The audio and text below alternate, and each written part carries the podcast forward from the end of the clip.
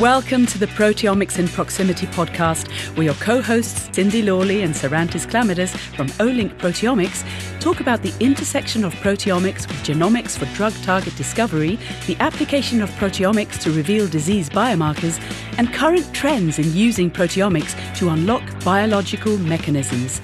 Here we have your hosts, Cindy and Sarantis. Hello, everyone. Thanks so much for joining Proteomics in Proximity. I'm one of your co hosts, Cindy Lawley, and I have with me my other co host. Hello, everybody. I'm Chlamydas. I'm happy to be here. Very good. So, uh, so today we are joined by Mine Koprulu and Claudia Langenberg.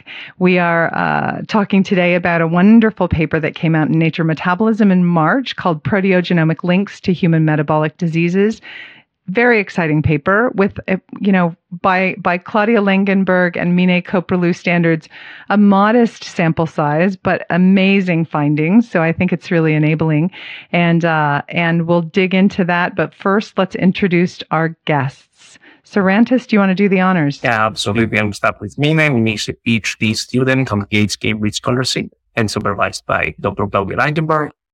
Uh, before her PhD, he did bachelor studies in human genetics at UCL. And then subsequently, she completes her Master of Philosophy in Genomic Medicine at University of Cambridge, working in genomics data and genomics data and dealing with the population studies and the UK biobank data, data sets. And uh, we are really looking forward to hear about your project and the paper for the genomics. Yeah, and digging into how you got where you are. Anything you want to add to that, Mine, that you want people to know going in? No, I think that's a very fair introduction, and uh, it's lovely to be here. And I'm looking forward to chatting a bit more about both our journey and our recent publication. Awesome, fantastic. So then I have the privilege and and the um, opportunity to introduce Claudia Langenberg. Now, Claudia is probably someone who needs no introduction, but uh, the I think the impact that she's had in the publication space is huge. Last I saw, she had, I think this was in 2021, over 300 peer-reviewed publications at her uh, very young age, and uh, and I think over 40,000 citations at that point, and that's already several years old. So you know, this is a this is a, a, a world renowned scholar that is uh, working with Mine. And of course, many of her publications are in the series, the journal series like Nature, JAMA, Lancet. Um, very, uh, very prestigious and very impactful, working with massive data sets. So I think of her as a large scale population epidemiologist such a big word, but uh, uh, it integrates um, many of the omics, and I think she keeps an eye on the the technology advances to be able to uh, to to build systematic approaches to understanding human biology. So, Claudia, I think now you're in um, you're at Queen Mary University of London. I think when I met you uh, originally, you were at uh, the Berlin Institute of, of Health uh, and, and Charité.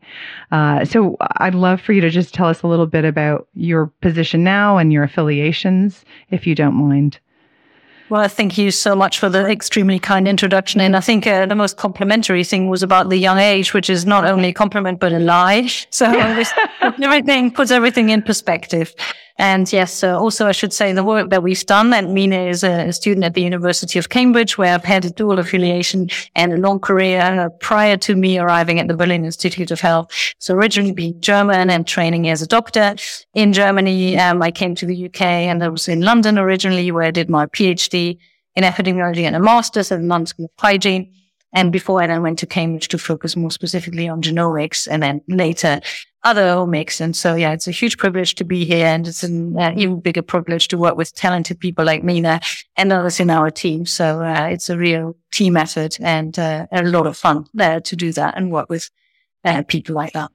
It does seem like you have fun. And I'll tell you what, when I've, whenever I've talked to Mine and when I've seen her present, she's always got a big smile on her face. So I would love to dig into your journey to end up in Claudia's lab. Mine, do you mind giving us a little background and how you got interested in science? I mean, feel free to start wherever you want. Yeah, sure. Um, I've always been very interested in science and especially biology, but especially I always wanted to do something with my career, which improves the lives of others, so contributes uh, to the society in a meaningful way. And I said, given I was quite interested in biology, human uh, genetics especially quite interested me because a lot of the sciences are quite established in the sense that you know, human genome is very recent compared to many other scientific fields, and there's so much unknown. And I think that is especially what interested me, as well as its potential to, you know, improve the current healthcare system and the clinical translational potential of the human genetics findings. So that was my inspiration to go into that. And unlike some other people, I think I've been in a quite narrow specific uh, path ever since then. So I did my bachelor's at UCL, as Sarantis mentioned, um, in human genetics specifically. And after that, I did my master's in University of Cambridge in genomic medicine, which is where I got introduced to bioinformatics. So I did my master's project at Sanger Institute working on UK Biobank, as well as whole genome sequencing data for population isolates, um, with Ele Zeggini's lab at the time. And after that, I moved back to back home, which is Turkey for me to work on rare disease genetics. So I spent two years back in Turkey at Boğaziçi University, um, researching rare disease genetics. So that was more studying whole exome sequencing data from, um, consanguineous marriages uh, or consanguineous parents having sort of disabled children, trying to better pinpoint the exact genetic changes that cause such severe rare disorders. And um, in the meantime, while I was back home, I was thinking about my PhD and what I might want to pursue and multi-omic integration. So better understanding the different omic layers and how that can actually improve our understanding of genomic studies and their clinical translation was what's interested me. So I got in touch with Claudia and we had a brief interview. And that was, I think, a beginning of such a beautiful collaboration, at least on my part. And then starting a little bit about your paper that you have presently, would you like to explain a little bit about this EPIC Norfolk uh, study, this EPIC Norfolk uh, cohort? What's the characteristics of this cohort and why it makes this one special? So, um, sure. EPIC Norfolk study as a population cohort. Um, that was first established in beginning of 1990. So it has approximately 30,000 participants that were followed up um, phenotypically. So in terms of different uh, behavioral and sort of healthcare characteristics for several years, as well as linkage to their health records. And we had uh, proteomic samples measured from 3,000 of Norfolk participants. But Claudia, if you have anything more to add on EPIC Norfolk study, please. No, I think I can say one of the opportunities this study has offered, and uh, I think the beauty of such prospective cohorts such as EPIC Norfolk and UK Biobank and so on, things setting up in the in the past is we benefit from the samples that were stored at baseline in liquid nitrogen. And then those samples are so valid because anything you can do in the future, know, now you measure 3000, you measure 5000, and you measure 10 and more thousand proteins. So anything we use now, we won't be able to use in the future. So we're always very cautious of that, again, conscious of that, and hence cautious with our sample use. So it's really important that uh, proteomic technologies now use such little sample. So you could have used more sample in the past to measure three proteins. So to be able to use thousands in such a small um, amount of blood is absolutely amazing. And to have the opportunity, you know, we weren't PIs, we're not PIs of those cohorts, the foresight of setting this up, you know, Nick Wareham in Cambridge and before that Kay-Tee Khaw and others who've led this study and other cohorts that we had the privilege of using the, the samples for. It's really, really uh, amazing to be able to do that. That's one thing. But the other thing that's important is as time elapses, these codes become even more valuable because, you know, sadly, people have events, they, uh, they develop diseases, they die. So, um, if you then look backwards because you have samples stored, provides the opportunity to have such an efficient design of doing it. You don't have to measure everybody, but you can have a kind of what I call a very nifty design in choosing people who have developed a disease, i.e. it's new onset disease, but the sample was stored before they had it. So you avoid this kind of reverse causation by which the disease impacts your proteome and hence you can't really disassociate this. So this is what we exactly do, did in this uh, context. And Mine's uh, study was one of the projects that we did on context of that design. But you can also look, you can look at different diseases based on the people who developed them in the study, use that baseline sample, and then you use a big control cohort of people who serve as the controls for many different diseases. It's called a nested case cohort study. And it's a really beautiful design, but that can only be used if you had the foresight of setting up a large prospective cohort like that. So uh, we're very grateful to all the participants of EPIC Norfolk and the PIs, of course, who've enabled the use of that. And also um, coming to the cost of some of these kind of very, uh, you know, informative molecular technologies such as yours is, of course, they're not cheap. And hence that means if you can use a design that minimizes uh, the number of samples you have to use for a given purpose, of course, that's incredibly useful for us. So. And I think I, I just I just wanted to comment on this this liquid nitrogen aspect, this ability. I, I, think this foresight. It's we. I work with a lot of groups that do a lot of different things with large population health studies. There are very few cohorts that had that much um, attention to reducing pre-analytical variation and tracking it as is documented in this cohort. So that's exciting to see. I think it's maybe less important for proteomics than metabolomics as an example, but um, you work in all of that. And so, yeah, I just wanted to underscore that point. Yeah, Sarantis, please go ahead. Okay. I would you like, uh, Nina, to summarize a little bit the take-home messages of the main take-home of your paper and uh, what is what's so exciting on this paper? Yeah, of course. And just also clarify the paper, I was the first author, but of course it was a teamwork and everyone contributed a lot making this work possible, uh, including the Epic Norfolk participants, of course. Um, just to summarize the paper, um, I think I could just briefly say we looked at the sort of systematically linking genetic variants, blood protein levels, as well as disease risk data to be able to pinpoint causal genes and proteins that underlie diseases. So just to give a bit of background, since uh, enablement of the genotyping technology, a lot of studies have been conducted uh, associating genetic variants with different disease risks or uh, yeah, disease susceptibility. And today, 200,000 this genetic variant disease associations have been established and are publicly available. Looking at such numbers and figures, we would have assumed we know the biological basis for all diseases. However, we all know that's not at all the case. And I think that's where proteomics and different sort of omic layers come into place in helping us better understand the disease mechanisms, actually what's happening underlying the diseases um, in our body. So in this study, uh, we had samples from 3,000 individuals measuring three, approximately 3,000 blood protein levels. So we first looked at the genetic regulation in the cis regions. So the cis regions are the protein encoding regions and sort of flanking regions around the gene for the protein target itself because of our moderately um, sample size, as we've already mentioned. So we looked at the cis genetic regulation for different blood protein levels, some of which had never been targeted before, given the recent um, platform. And then we have used that knowledge, that sort of proteogenomic knowledge to better understand causal genes of proteins that underlie diseases in a systematic manner.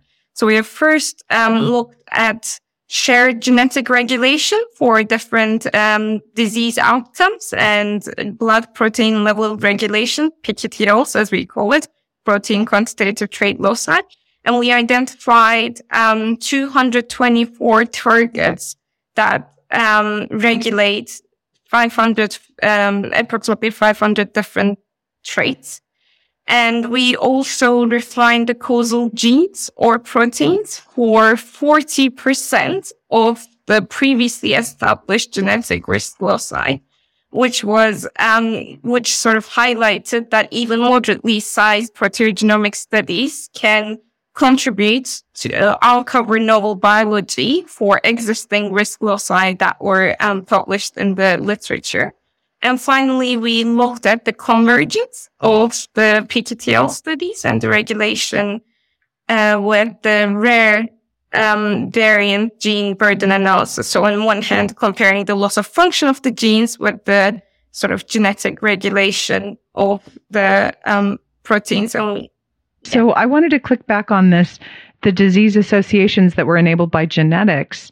I think the um, the ability to make those associations in small sample sizes was it was like low hanging fruit in the early days of that sort of GWAS era, which I think of maybe early 2000s, right? 2005, 2006. That's when it, we, those things started really ramping up discoveries. And then they became harder and harder to make those associations um, as those really strong strong associations were were discovered and documented and then larger and larger populations were needed to make those associations i think um, what you're saying is that these other layers are helping you to to do more with those uh, more modest populations and claudia already made the point about the costs of layering on metabolomics or proteomics or these additional omics. Can you say something about what what that enables and what you think will happen in the future there? Yeah, of course. So basically, as I mentioned, and as you mentioned already, thousands of genetic variant to disease associations have been made. And those were very valuable and contributed to our understanding of diseases to some extent. However, majority of those associations fell into non-coding regions of the genome, meaning it was quite difficult to actually interpret which causal gene or protein was acting in causing the disease. Hence, it was quite difficult to understand the pathways and the mechanisms. And as while we don't have a functional target, it's difficult to actually build more effective and safer therapies or repurpose existing ones. So in that sense, having the additional layer of the proteomics data actually helps us to pinpoint a functional entity that plays a role in the disease. Um, so, uh, as I said, there are certain statistical methods that help us better understand the shared genetic regulation of both the disease risk and the blood protein levels or abundance of certain proteins. And if we see strong statistical evidence, for shared genetic regulation, then within a large region of many candidate genes, we can actually refine it to a single candidate gene or protein for particular diseases in a systematic way, which can then be used for, as I mentioned, intervention or more targeted therapies, safer therapies. So in that sense, even moderately sized molecular QTL studies can really help us better understand the disease and pathways that are involved and also build uh, more effective therapies. I think we're on a path. I think this is a path for discovery that is, I think, just going to ramp up. I think very similarly to what we've seen those discoveries enabled by genetics. I'm really excited about that. I keep, I always think about these different diseases that might share pathways in common. Um, almost like a Venn diagram and understanding the complexities of of why certain proteins or protein pathways are uh, related to like I don't know, caspase, I think is like showing up in breast cancer and asthma for just, it's an example I think of. And those diseases are so disparate to me. Um, I wonder if you, uh, if you think that proteins or pathways that are showing up as causal, and I think you make a good point about why causality is so important for therapies.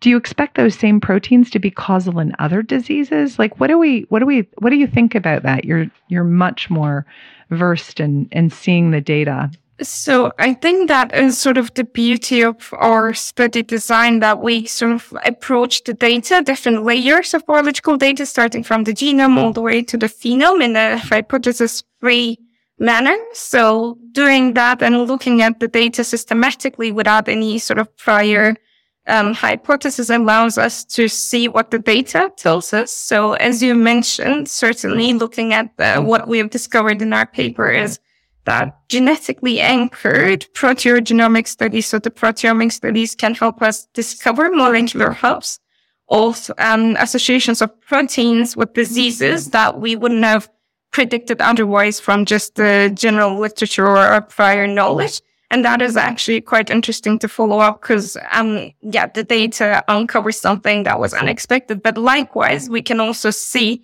quite specific protein disease pairs, which can also allow us to have quite specific therapies for potentially not intervened diseases before. But uh, just one more thing to add is that we currently have not a very full, complete picture of the proteomics. So we're only able to do that for the proteins we're able to target. So hopefully in the future, you have asked about the future directions before, having a more complete um, idea about the full landscape of proteomics would be ideal to better understand those molecular hubs that we have just talked about.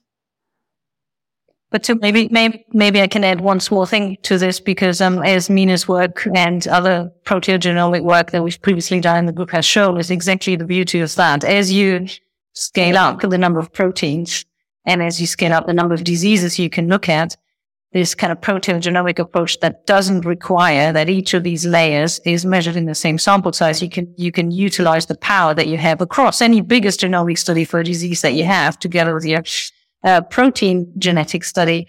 And that is the beauty of looking exactly like you say, Cindy, at the overlap of a specific gene to protein across any disease that you can look at. And because the community is sharing data openly or the summary statistics for each of these diseases is shared openly.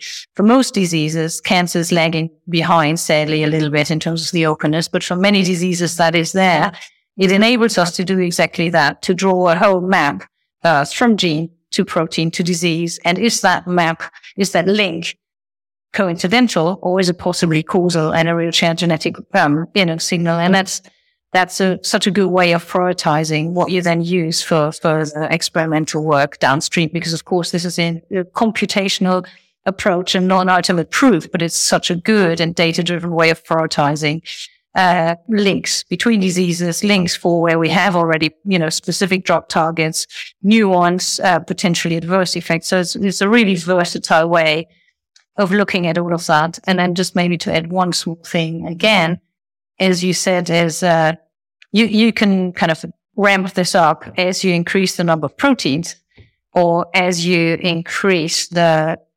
density of your genomic array or the, the coverage of rare variants and by sequencing and so on. But of course, an important part of really making this more useful is increasing the phenotypic spectrum. And that really is only possible if we move away from diseases we all study opportunistically to diseases that you can't really easily measure or nobody's interested in, but they're still really important for patients. And uh, a lot less headway has been made in terms of understanding their genetics or releasing the summary statistics for those studies. And that's really where huge studies come in that have electronic health record data from GPs, from hospitals, from death certificates and bring all of this together. And that's why, for example, UK Biobank, but also FinnGen and many other endeavors around the world uh, can really help us to not just increase the molecular side, but the phenotypic side. And that, that is so important to also link diseases which have not really been so much in the center of attention and but need to be. Can you give an example of one of those? Are we thinking rare disease here? Um, um, so I think it can be across the frequency spectrum. It can be across specialties. I think these, uh, disease examples that I would choose are those that possibly are not as easily uh, diagnosed uh, are not severe enough to always require hospitalization because I think most people around the world have tried to get their hospitalization data ICD coded. It's, it's relatively easy. But the data, for example, in the UK that comes from in England from primary care records is harder to map. There's kind of a bit more diversity in terms of systems, the data structures and so on. So diseases that are predominantly managed and diagnosed in primary care are where we need to move towards. Oh, that's so interesting. Yeah. Just coming back a little bit to, to technical question. Uh, you have some false positive, right? And then would you like to see how do you make the selection of false positive and how you define this in your, in your analysis compared to other technologies, for example, that you have tried before? Um, sure. You're asking about false positives. False positives. Yes, yeah. yes. So in our analysis, we try to be quite careful given we're working with data and diseases, as you mentioned. So in terms of our analysis, we always use quite a rigorous um, threshold to report what is statistically significant. So in terms of our um, statistical threshold, we always correct for genome-wide significance times the number of proteins that we're including in the study to sort of minimize the error, including thousands of targets in this case. So we usually go for quite a rigorous statistical threshold, as well as good QC before we feed in the data, of course. So that's great. You mentioned before also that the, a lot of uh, this falls in non-coding regions, right? A lot of this is, uh, these cis-pQTLs may fall in non-coding regions.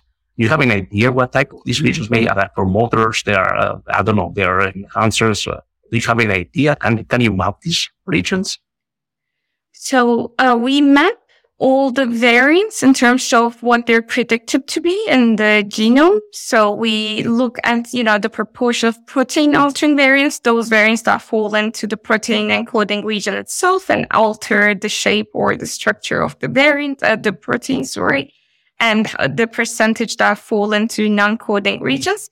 However, there's quite limited knowledge about the functional characterization of the non-coding variants themselves, apart from particular groups studying particular genes and um, more sort of cellular or uh, functional models.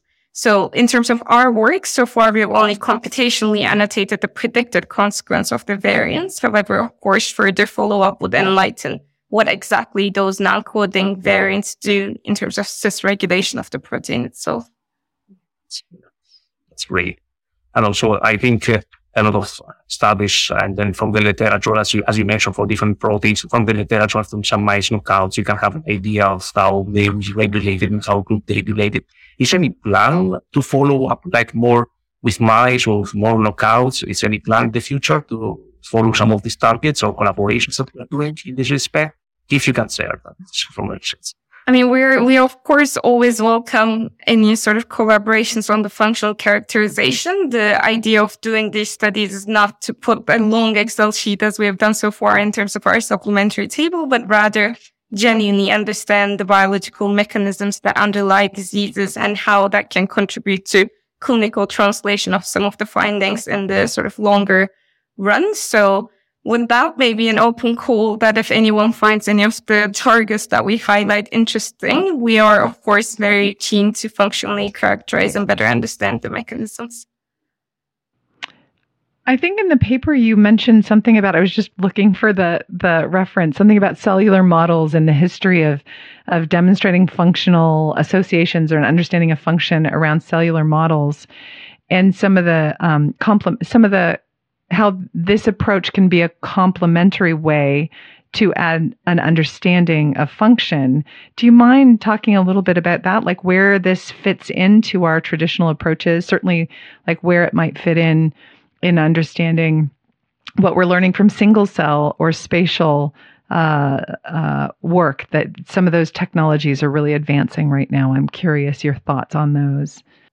No, of course. Um, so all what we do in terms of our team is more bioinformatics. So what we work with is what the data and sort of predictions and better understanding the computational and statistical conclusions we can draw from the data. However, as we all know, and as you have highlighted, there are complementary ways in better understanding these. And basically, we are very interested to see whether what we observe computationally and statistically actually translates into biology, starting from cellular models, building up to animal models and sort of human biology. So what we observe in almost, um, quite isolated, looking at singular sort of targets and singular genetic variants, we would be quite interested in whether our conclusions hold or what, um, sort of variations from our conclusions we see in different models. So I definitely agree that they're complementary and there's ways of integrating those knowledge to build a more comprehensive or sort of holistic understanding of the biological mechanisms. Oh, I love it. I love the background you have both in an understanding of epidemiology and your mad bioinformatics skills. Where does machine learning fit into all of this? Is it something you've yeah, I'll just stop with the question. no, of course. Um, machine learning and artificial intelligence is certainly um, fields that are very quickly developing and are grabbing a lot of attention at the moment. And some of the software we use are considered basic machine learning models themselves. But in terms of applying machine learning or artificial intelligence to sort of proteogenomic studies or more biological studies at the moment is rather challenging because as we have all um, spoken about, this large high throughput biological data is recently being generated. And they are so recent that we're spending a lot of time better understanding what they mean and what they actually are. And currently the biological data, the way they are actually violates a lot of the assumptions that machine learning and artificial intelligence models make. So uh, I think in the future they can certainly be very useful, but we certainly need to be cautious and better understanding our data before feeding them into the models. I would personally say. And maybe I can add something to this. So I'm currently sitting in what's called the DERI. So when I came to QMUL, of Queen Mary University of London last September, so I had this opportunity to set up this new Institute for Precision Healthcare. And uh, it's like, it's kind of quite unique because it's a cross faculty institute. So it really draws in very broad range of expertise. And, the, you know, a big plans and developments for new life sciences building. And that's all quite a way away. So we have to wait for this. So we need an interim space. And we're very lucky. And it's actually not coincidence where I'm sitting right now is called the DERI. It's the only other cross faculty institute that QMUL has and DERI states for the Digital Environment Research Institute, which is focused on AI. And so it's not just AI in healthcare, it's AI across a broad range of applications, you know, from games. We're sitting on the second floor with the games people, which my, my kids think I have the best job in the world being with games people. They want actually what they don't know when they have conversations about board games. I've not heard of a single one of them. So I can't mention not really anything else. But anyway, Having said that, this is the environment in which it can flourish. So we focus on health and on healthcare data, and DERI has that as a, as part of its remit as well. So it's really important to bring this together.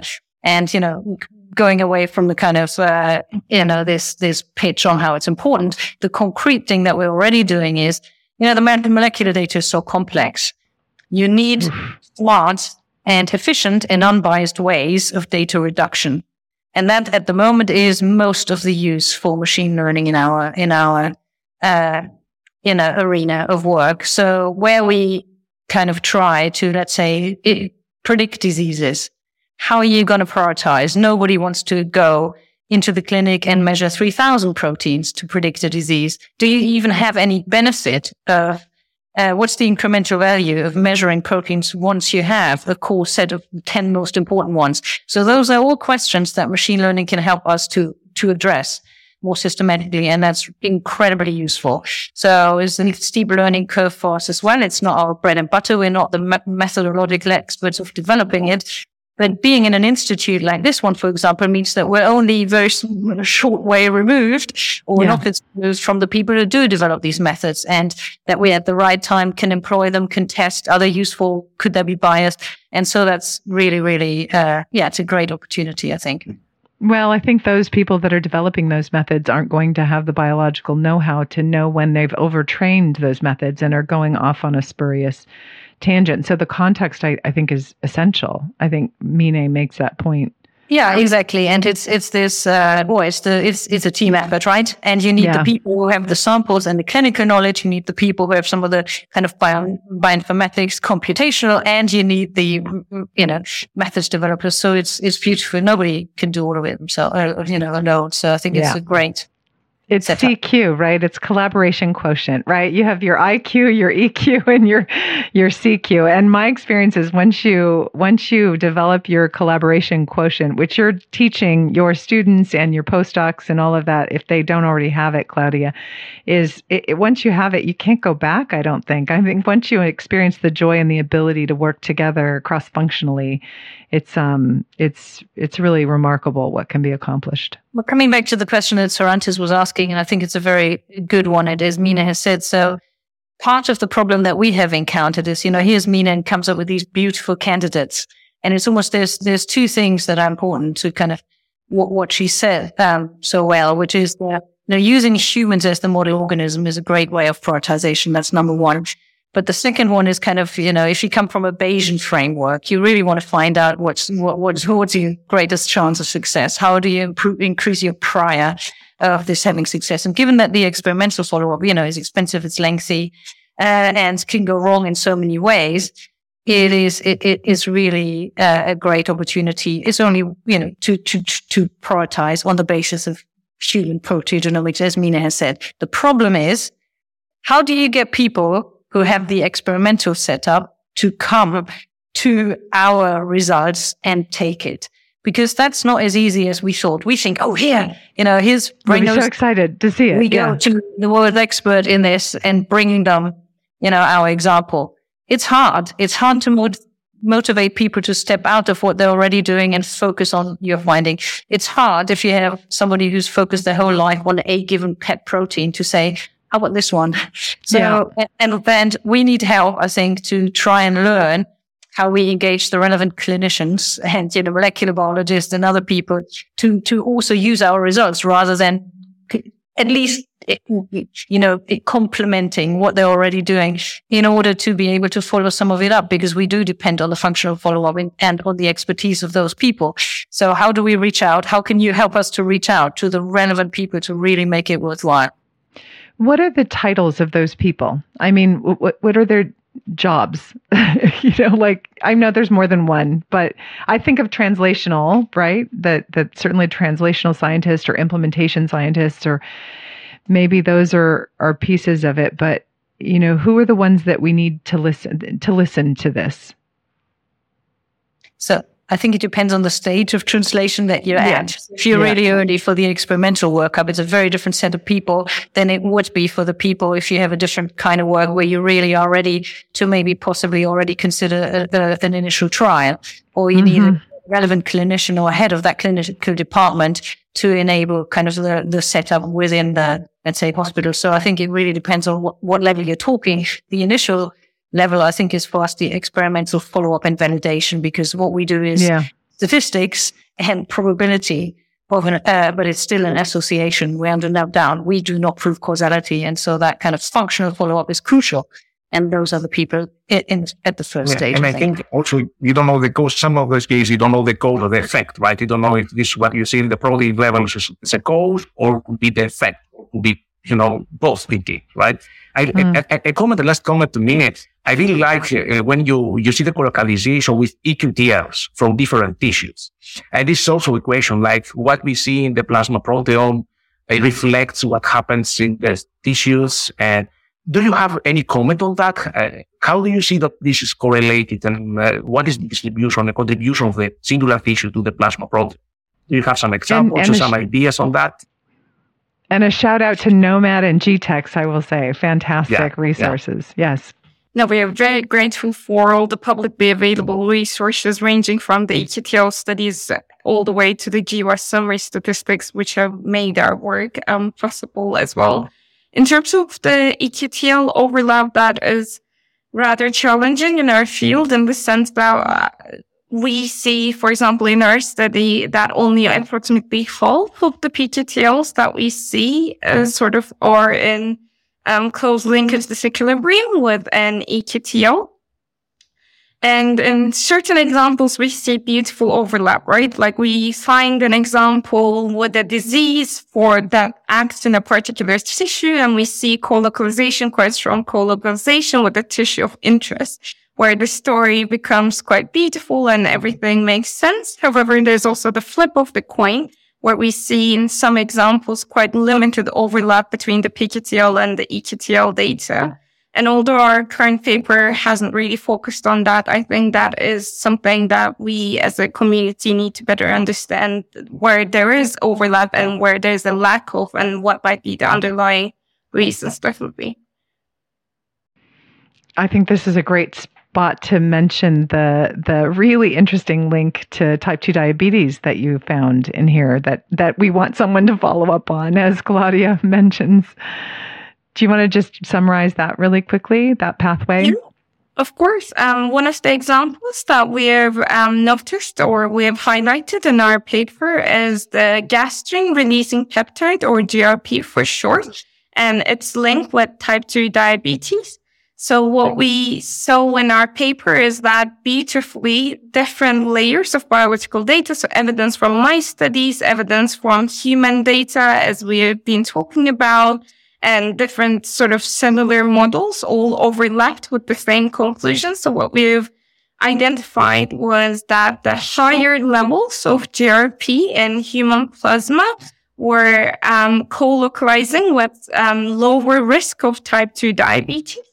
And when we integrated in the different sort of intermediate layers, which are different bodies had um, distribution traits, so where we accumulate fat in our body as well as the overall um, fat, what we observed was that higher levels of GRP was um, leading to less fat accumulation overall in our body, leading to lower risk of type 2 diabetes. And as I mentioned, there was uh, previous studies that were published where human recombinant GRP um, led to actually reduced food intake and uh, weight loss.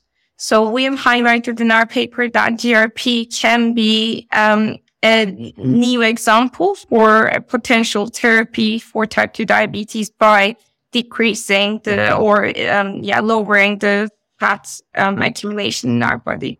It's actually a hot topic for the weight loss, right? A lot of companies now they try to follow this weight loss. You see, based on loss of winning, get hands in the, in the game of weight loss drugs, and and I think that's really really interesting research, and I, am looking forward to people following up on that. That would be great. That would be great. At this point, and I I'm, love the use of the word the word beautiful, right? Yeah. It's beautiful because these layers are all agreeing. It's giving us a preponderance of evidence that gives us a lot of confidence. That gives us confidence in the other results that you see too, right? So the fact that you've built this systematic map of, of these potential causalities, um, yeah, this corroborates, I think, the approach, which is is certainly beautiful. Great. At this point, I mean, I would like to thank Mine and Claudia. I mean, we can just stay here and discuss for hours or for days with amazing paper and amazing data. I mean, we learned so much today. And uh, I would like to invite you if you have to add something to our uh, audience, Mine or Claudia, from your perspective and where you see this going to the future. That'd be great to have your feedback, share your thoughts about. Yeah, anything you'd like to add, we'd love to hear it.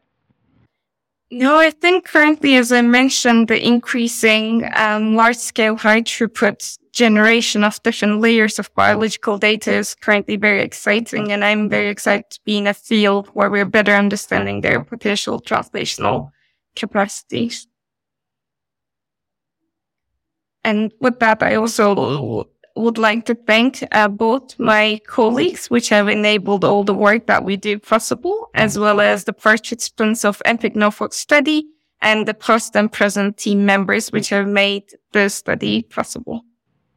Anything more from you, Claudia? Yeah, I just, I think I said already, moving forward, how it'd be very valuable to increase the kind of phenotypic uh, space and the diseases we can look at. I think also moving forward, I certainly think, I mean, the, the beauty of these large scale uh, population based studies is one thing, but certainly one of the reasons why I love sitting here in East London and being like just 100 meters away from one of the largest hospitals is because the next step really is how do we enable, you know, clinical proteomics, i.e.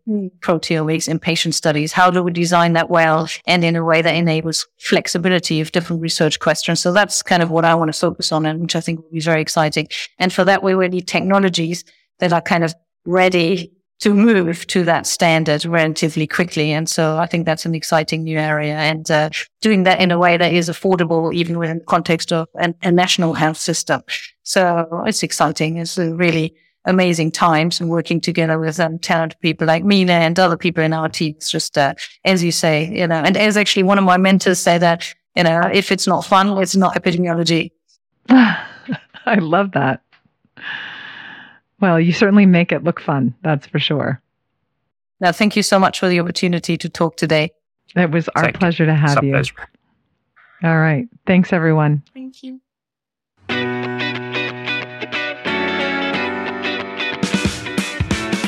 Thank you for listening to the Proteomics in Proximity podcast, brought to you by Olink Proteomics. To contact the hosts or for further information, simply email info at olink.com.